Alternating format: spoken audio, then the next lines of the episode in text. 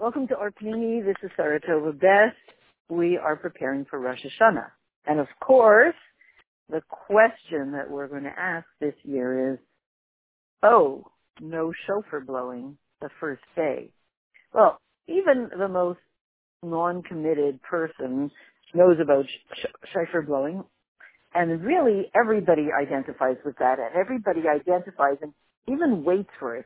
You know, the most kind of secular, whatever, however you want to call it, the most secular Jew, in a sense, is very affected by the sound of the shofar and waits for it. And just recently, somebody sent around to us uh, a song, a video um, that someone made, and the the lyrics are, were about waiting for the sound of the shofar. Excuse me. Um, and it was the tune of a Simon and Garfunkel uh, song from you know, 50 years ago or something like that. Very, uh, you know, old folksy kind of a song. So that every single person is waiting for the sound of the shofar. So that's it. To some people, there are some people who maybe don't go to shul on Rosh Hashanah. They don't really daven on Rosh Hashanah. And really, there's, there's only one mitzvah. The main mitzvah of the day is Kabbalah Malchus and hearing the shofar. If you can only manage to do one thing on Rosh Hashanah, if you can't do all the, the tefillahs, then you make sure to hear the shofar. Good. So it's the hallmark of New Year for everybody. It denotes for any Jew the sound of, and you know, I, I'm not going to do all the explanations about the animal soul and the the, the ram's horn and all that because everybody knows and can hear them in different places. Of course, the question that we're going to ask ourselves is, if this to me denotes the birth of a whole new hope, a whole new vision of what my life can become, and where we're going in the future and where we're moving to. And it's all embodied in the sound of the shofar. So, what are we going to do this year? Because Rosh Hashanah starts on Shabbos, and there is no shofar blowing. So what kind of a year am I going to have? And not only that, one to sweeten the question, you know, um, there's probably nobody in North America who's not thinking, well, what's this year going to be like after the election? Either way. Everybody's thinking that. What's this year going to be like after the election? And, and essentially everybody in the whole world is wondering what the world is going to be like. There are sources in Torah that say that I mean, lots of things about the 80s and the 90s, and and last year was considered Kabbalistically known that it was going to be a very difficult year, and this year is going to be a good year, and all of that stuff. Okay, so it all doesn't hook up with each other. It doesn't sync up. We're going to have a great year. It's mystically who knows what. On the other hand, it's such an unknown. The elections, the craziness in the United States, all this stuff and the sweetness of the vision of a sweet, nice, happy, really sweet year in the shofar. Mm-hmm. Lacking, missing. Okay. So that's the question. And we're just going to, um, we're going to learn. Um, this is a mimer that was said in, um, Tufshin Lamed Base, 1972 and Erev Rosh Hashanah. It was it was said the last day of Elul and then Erev Rosh Hashanah, 1972. Um, what was going on then? Um, okay, a lot of stuff politically, so, soci, sociologically, pretty, uh, the 70s a pretty interesting decade. Okay. So, let's do the mimer. We're just going to do a little bit and then we'll pause and we'll do a recap of what we've learned. So imagine the following. When Rosh Hashanah starts on Shabbos, in the Beis Hamikdash, they would blow shofar. In the rest of the land, they wouldn't. Okay. So what does the Gemara tell us? Um, everybody has to do Tkiyah Shofar, hear Tkiyah Shofar, and not everybody's good at doing it, right? Everybody's supposed to blow the shofar, hear the shofar. Not everybody's so good at doing. You ever try? It's not a simple thing. And so, of course, we know there's this Gezerah.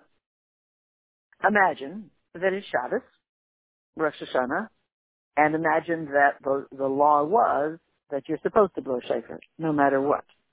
So, I guess in the shul, let's say you would, let's say it's not muksa. In theory, just pick the theory for a second. In theory, your shofar is not muksa. Even if it's Shabbos, you're allowed to blow it. Good. Why not? I mean, could go either way. Okay. So the fear is, but we're going to see that this one doesn't add up. The fear is, what about somebody, there he is in the shul, and he didn't practice enough, and so he doesn't really know what he's going to do. So um, early in the morning, he's going to walk with his shofar to somebody, over to the house of somebody who's really good at it, and say, please help me practice. He's going to carry the shofar. And it's going to be Shabbos. He's going to forget. Rosh Hashanah. He's going to forget. And he's going to carry it to somebody else's house to go and get some more instruction about how to, how to do it. So, now watch this. Okay. Um, very strange. How many people are going to do that? Five guys. Oh, throughout history. How many people will do it? The blowing of shofar on Rosh Hashanah. I'm not going to repeat everything I said. It's it. It's the very thing. Because of this one guy who's going to make a mistake, really? We're not going to, we're not going to blow shofar. Obviously, there's something way deeper. Um, and so, um, it just doesn't make sense that the greatest people and the greatest tzaddikim need desperately that shofar blowing more than we need bread and water. We also, every one of our souls needs that shofar blowing desperately. We wait a whole year for it, whether we're tzaddikim or not. We wait a whole year for it. Excuse me, but can I, do I have to worry about this guy that might do an Avera and carry a shofar? Please, don't take away what I'm waiting for for a whole year. So, the real answer is, it's not that the other one isn't the real answer, but of course there's a deeper answer. The fact that Rosh Hashanah, that we, why do we blow shofar? Because we want to be ma'arer to arouse through this above the tainug for the creation of the world. Okay. What does that mean? God, Hashem, wants to create the world. Well, he will if he's in the mood. I mean, that's not a not a it's not a good way to express it, so to speak. The question is like this. The desire to create the world one more time. Where is it? Deep within Hashem. Deep within God. Okay? And if that desire is accessed, that deep place in him is, is accessed, then, by the way, and what, what is it? It's a place of tainug where there's a place in Hashem that experiences the pleasure of creating the world. Now, let's go backwards for a second.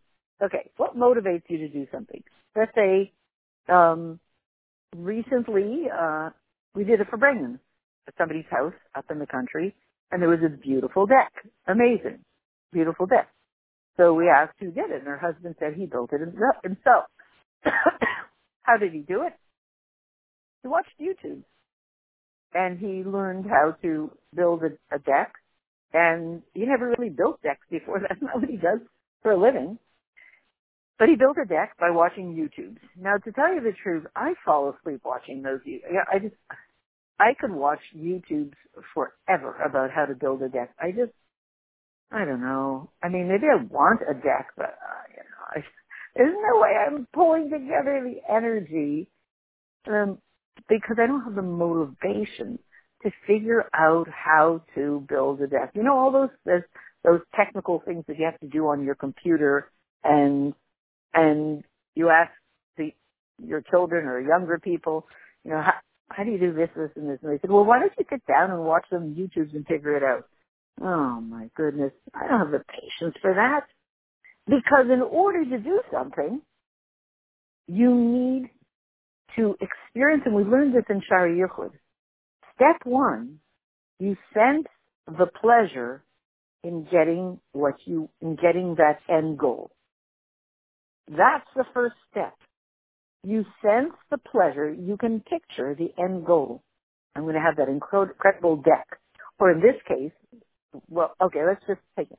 I'm going to have this gorgeous deck in my backyard. That's what he did. He and his wife decided they could both picture it, taste it. And there was a lot of time, a lot of pleasure involved in imagining them sitting on the deck with a beautifully built deck, having Farbrengens there, and that's what they did. What got them motivated to do it, to build it, to learn, watch all the YouTubes, get all the stuff, schlep all the all the lumber and all of that stuff, and build it? Where did it come from? From the pleasure of picturing sitting on that deck. Okay? From the Tainug. So you work backwards. It's reverse engineering. You start with the Tainug.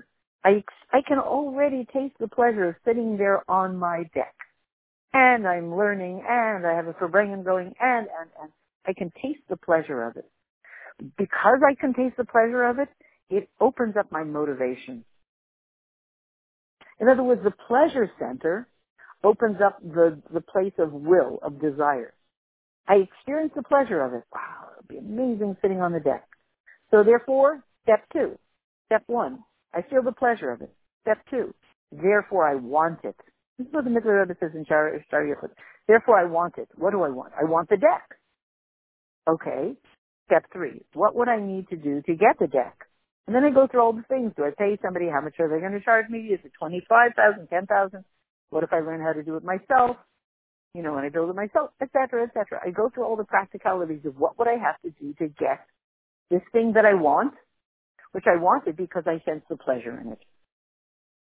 And I will, and, and depending how intense the desire is, which depends on how intense the pleasure is that I experience when I picture it, that's how much I will be motivated to work.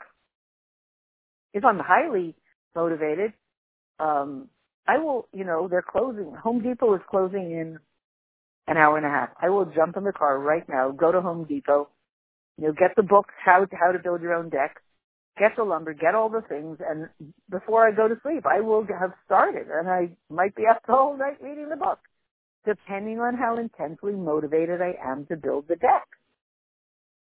And that depends on how intense my pleasure is my tainug when I picture myself with that deck done, built. So now, I bet you didn't think that this is a shear about building a deck. It's a shear about Rosh Hashanah. Okay, let's, let's, now, let's apply the same experience that we just had. Hashem has a, has a a place in him in which he experiences the tainug, tainug the Bria Ilam. He, he has pleasure from creating the world. When he experiences the pleasure and can picture the pleasure from of creating the world, and for Hashem, who you know, past, present, and future is all the same. So we're assuming for um, that when I think Hashem is, so to speak, thinking, thinking, so to speak, about creating the world again this coming year. Um, maybe, you know, I don't know, we're not Hashem. Maybe he bases it on last year. Um, previous experiences with how much, ple- how pleasurable it was to create the world. Probably. Hashem bases it on the pleasure of the world of the future of Geula. Again, remember, he's Hashem, he can do anything. So that, and he, um, he also kind of probably judges it, I'm thinking, on how much we're into it, you know, how we're doing. Probably. In other words, he's creating the world for Dir B'tachtanim. So really, I'm thinking now, I mean, I'm making it up, but I'm thinking, if the ultimate goal for creating the world is Dir B'tachtanim, meaning Hashem has this cozy little fireplace kind of a sitting on the warm, yummy, cozy couch in front of the warm, crackling fireplace, drinking hot cocoa. Uh, you know, that feeling, Hashem wants that times you know, billions and billions and billions. Dir B'tachtanim, he wants to feel like he's down here in this world and is a cozy little living room. Cozy, yummy space for him. That's what he wants to feel. That's why he keeps creating the world. He's trying, he's getting us there, and he's he's asking us to get him there. So no doubt, when he thinks about creating the world again, I mean, I'm just thinking this through. Probably Hashem is, so to speak, thinking, okay, we're much further into, we're much closer to Dir than we were before, than we were a few thousand years ago. We're much closer to this world being a dwelling place for me than we've ever been before. Let's keep on going. So when he experiences, no doubt, the, the, the pleasure of the ultimate goal, it creates in him an intense desire to then create the world again. So that he can, because, so the world is on to what it's designed to be for him and for us. Okay. So, and now we're going to see in a minute, um, and obviously, by the way, when he sees that we're we're as excited about it as he is. Not just excited about being in the world because I get to get a more updated phone, which is also good. But when he sees that we're really excited about Dir about about creating a dwelling place for Hashem in this world, and therefore we need a world to create a dwelling place. And when he sees that we're excited about it, we're in the same mind space as him, then it gives them even more excitement and tainug and pleasure in this vision of where we're going to, which gives them even more of a desire to do it. Okay. All of that long explanation. So here's the question. What helps them experience that pleasure? Give you a few guesses. Give you three seconds to think. What helps them experience that pleasure of the creation of the world? Do do do do do do do do do do do do do do do do do do right that goes right to his pleasure center, so to speak. With all due respect, Hashem goes right to that place of tainug, that place so to speak, in Hashem, that level in Hashem at which he experiences the tainug of creating the world. When he, he hears the blowing of the shofar, boom, he feels it. He feels that tainug in the creation of the world. And so, um, guess what? Oh no. And then, of course, he'll create the world for another year. And there are many more pieces. We dive into him, we beg him, we blow the cipher, we connect ourselves, we put ourselves in sync with the same dream as him. It's almost like he's looking to see, hey, you guys, are, are we, are we on the same page? We both, we, we want the same thing? You know, Dir B'tachtanim, we on the same page? Then let's all do it together. You know, he's very sensitive to our feelings, whether we're on the same page with him or not it means everything in the world to him. So, great. Now we described, first we described at length the deck and the building of the deck, and now we describe, so to speak, Hashem's feelings. Now, what's everybody to do this year? What's a poor, you know, what's a nice Jewish Jewish person supposed to do? What's Hashem Melech Malchei Amlachim HaKadosh Baruch Hu supposed to do this year? Rosh Hashanah starts. And of course, we know that the first day is, in a sense, more crucial than the second because, in terms of speech, um, I believe the Rebbeim were very careful not to speak the whole two days, but the first day was more important. The first day is considered more of the building of Malchus connected to speech, and those who are careful not to speak anything other than just words of Torah and basic things, or some people really literally don't speak. They're involved in davening and tehillim and mostly. So those who are careful about their speech on Rosh Hashanah are more careful the first day. Second day is more lax. So the first day is the day the day. And when we wish each other at night, um, right? So we only wish each other the first night until the morning, and then supposedly we've been written into the book of life. So it's this first day. Oh, guys, what are we gonna do? No shayfer. Could we just stop worrying about the guy who might, might carry the shayfer and just throw it anyway? I mean, you know, Hashem needs that will and that pleasure, that time to create the world and that desire and everybody. The whole thing works with the shayfer and oh no, what are we going to do? Because Shabbos is, Shabbos is going to start it and there won't be a shayfer. So, here's the clincher. How come you don't blow shayfer on Shabbos? Because Shabbos itself arouses that tainug, that pleasure in Hashem as well. What the shayfer does normally, in other words, remember, for Hashem to want to create the world for another year, he has to experience the pleasure, the tainug, in the creation of the world. Okay. Well, guess what? When Shabbos comes along, he does experience it. He doesn't need other stuff. Shabbos does it. Well, there we go. So therefore, well, obviously not, well, there we go, because if it would be, well, there we go, then uh, we wouldn't have another bunch of pages of the mimer. We would have gotten the answer and we hang up the phone and everybody's happy and now we know. Hashem needs to experience that tainug, that pleasure and experience in, in to create the world for another year. Shabbos ha- makes it happen automatically. We're good. Great. Okay. Answered the question. Obviously not. um, but let's pretend we really got the answer. And therefore, Rosh Hashanah that begins on Shabbos, the mitzvah, Kiyah Shayfer, is not so strong, is not as strong, because a lot of the reason for the blowing of the Shayfer is to give Hashem access to that tainug, and he gets it through Shabbos.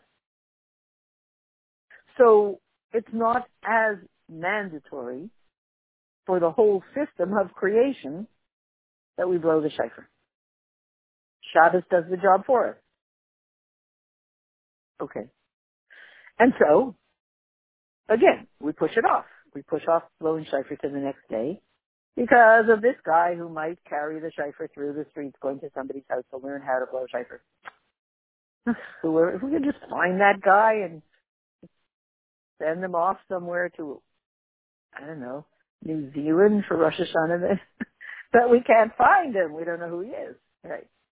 Okay, now, but in the Beis Hamikdash, they did blow shofar on Shabbos. How come? so there we, we see, we had an answer. We felt good. And now we have a new little clincher. Oh no. But in the Beis Hamikdash, they did blow shofar on Rosh Hashanah when it was on Shabbos. How come? Shabbos did the job. You don't need to do the job. Yeah, but in Tainug, in the pleasure that Hashem can experience, there are a bunch of different levels. Ah, knew that was coming. And the level of Tainug of pleasure that is brought down through blowing shofar is much higher than the one that Shabbos brings automatically.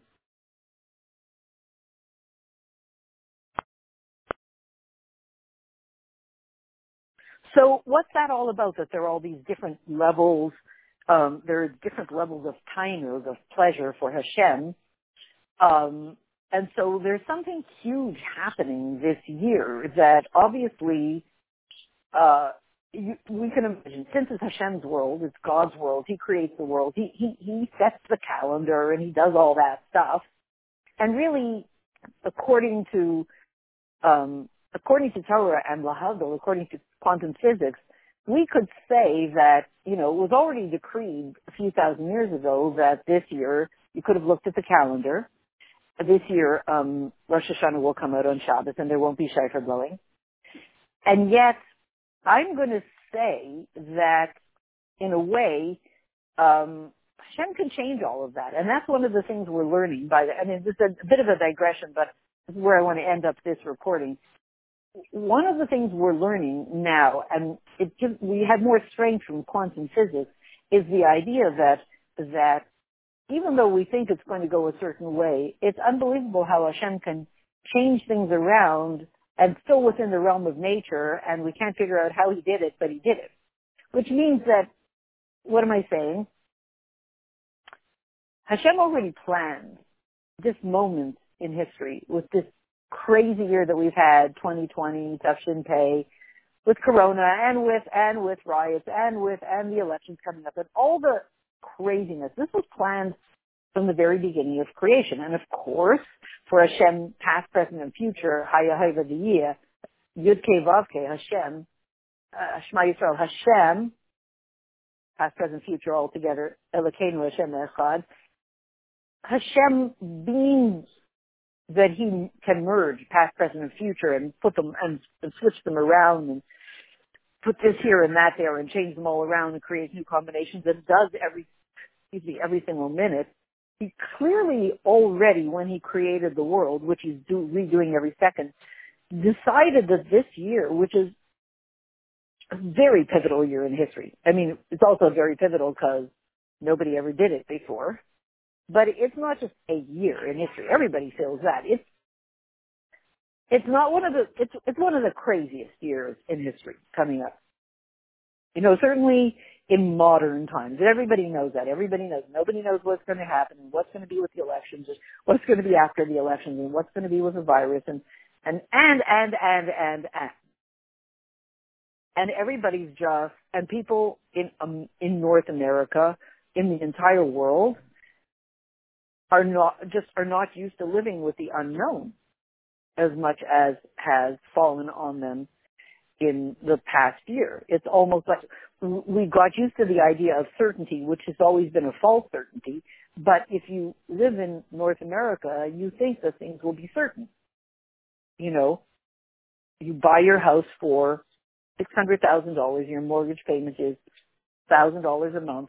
You have, you know, two car garage, and this is the way you live, and you know what's going to happen. Other than health things, you know what's going to happen, and this is what America has been built around.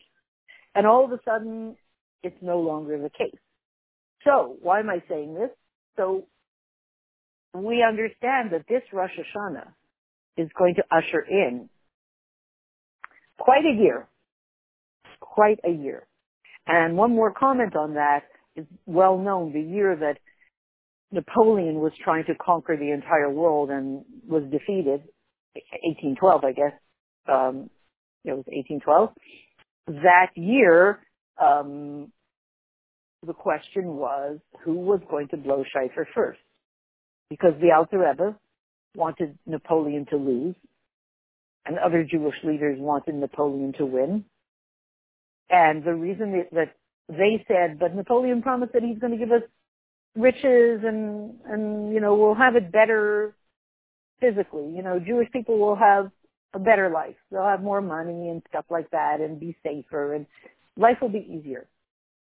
And the Alter Rebbe said but spiritually he will totally we will become totally the jewish people essentially will become totally con- disconnected from their father in heaven.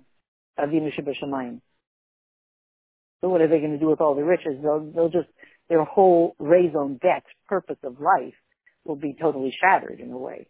That's what Napoleon planned to do. And so the Alter Rebbe was determined to keep the Jewish people in sync with their life's mission, our, our historical mission. Hashem's people, light unto the nation. And therefore, the really the question above was whoever blows shofar first, their way will will succeed. So the Alter Rebbe got up really early, and he blew, blew first, and the other Jewish leaders blew shofar after davening, etc.